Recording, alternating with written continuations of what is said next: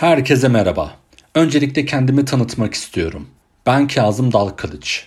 Ortadoğu Teknik Üniversitesi Maden Mühendisliği bölümünden iki bin on dokuz yılında mezun oldum. üç yıldır aktif iş hayatının içerisindeyim. Bu benim ilk podcast deneyimim. Nasıl başlamaya karar verdin diyecek olursanız, birkaç arkadaşımın tavsiye etmesi üzerine ve hayatta deneyimlediğim konular hakkında insanlarla paylaşma deneyimi beni çok etkiledi. Ve ben de şu an ilk yayın deneyimimle karşınızdayım.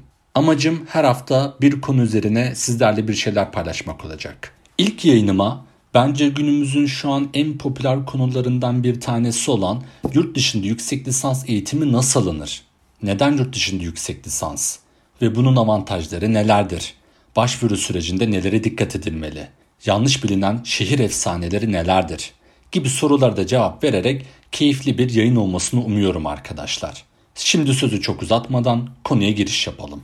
Arkadaşlar ben iki ay önce Birleşik Krallıklardan dört, Almanya'dan da iki okuldan yüksek lisans kabulü aldım. Başvurduğum programlar benim de lisans hayatımda hep ilgiyle takip ettiğim uluslararası yöneticilik ve işletme oldu. Yani İngilizce'de M B A programları diyebiliriz. Ben bu programlardan kabul aldım. Burada değinmek isteyeceğim ilk nokta neden bu ülkelere başvurduğum ile alakalı olacak. İlk hedefim Avrupa'da olmasıydı. Çünkü ben ailemle yakın olmak istiyorum. Onlarla çok fazla iletişimimi koparmak istemiyorum. İkincisi yöneticilik okullarında yani business school'larda Avrupa ülkeleri oldukça güçlü. Özellikle Almanya ve Birleşik Krallık'ın diplomaların tanınırlılığı ve akreditasyonları çok yüksek. Bu da sizin mezuniyetten sonra iş bulma ihtimalinizi çok artıracaktır. Üçüncüsü ise ülke avantajı. Birleşik Krallıklar'da yüksek lisans eğitimi yaptıktan sonra artı iki yıl oturma ve çalışma iznine sahip olacaksınız. Almanya'da ise mezuniyetten sonra artı on sekiz aya kadar uzanan bir oturma ve çalışma iznine sahip olacaksınız. Bu da gerçekten güzel kapılar açıyor. Başvuru sürecinden bahsedecek olursak, en önemli dokümanlardan bir tanesi tabii ki de İngilizce yeterlilik sınavı. Arkadaşlar Avrupa bölgesinde özellikle I E L T S sınavına girmenizi tavsiye ediyorum. Bununla ilgili gerekli linki ben açıklama kısmına bırakacağım. Sınava istediğiniz zaman aralığında girebiliyorsunuz ve sınavın iki yılı geçerliliği var. Burada önemli olan şey dokuz üzerinden minimum altı veya altı buçuk almanız olacak. Bir tane şehir efsanesi altı ile asla kabul alamayacağınızdır. Arkadaşlar öyle bir şey yok. altı ile de gayet Birleşik Krallıklar'da veya Avrupa'da bir okuldan kabul alabilirsiniz. Ha, burada okulun derecesi değişir ama e, kesinlikle de e, kabul alma durumunuz var.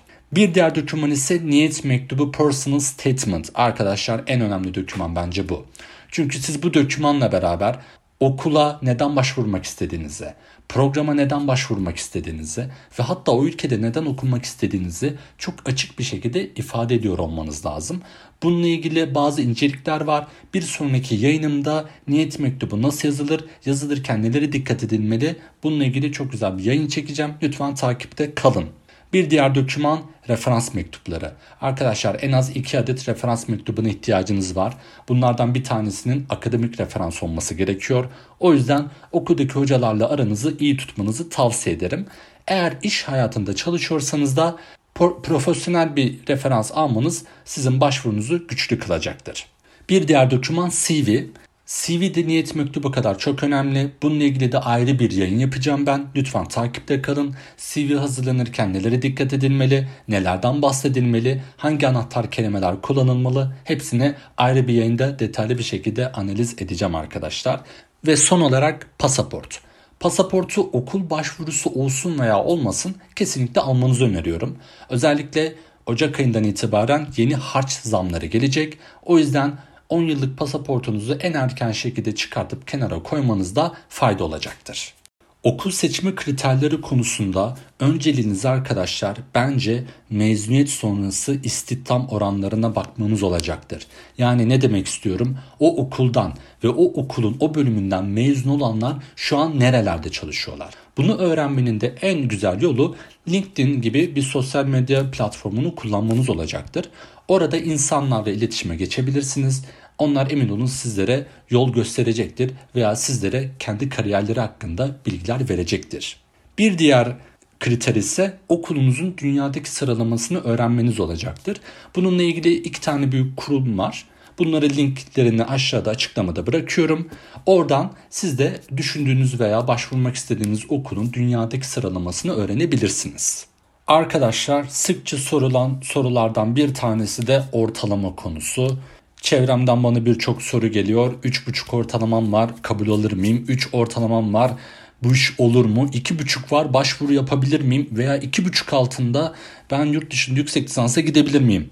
Arkadaşlar, en büyük şehir efsanelerinden bir diğeri ise iki buçuk altın var, ben hiçbir okuldan kabul alamam. Yanlış arkadaşlar. Siz gayet de iki üstü ortalamayla bile bir yüksek lisans programından kabul alabilirsiniz Avrupa'da ve burada en önemli kriter sadece ortalamanız olmayacaktır.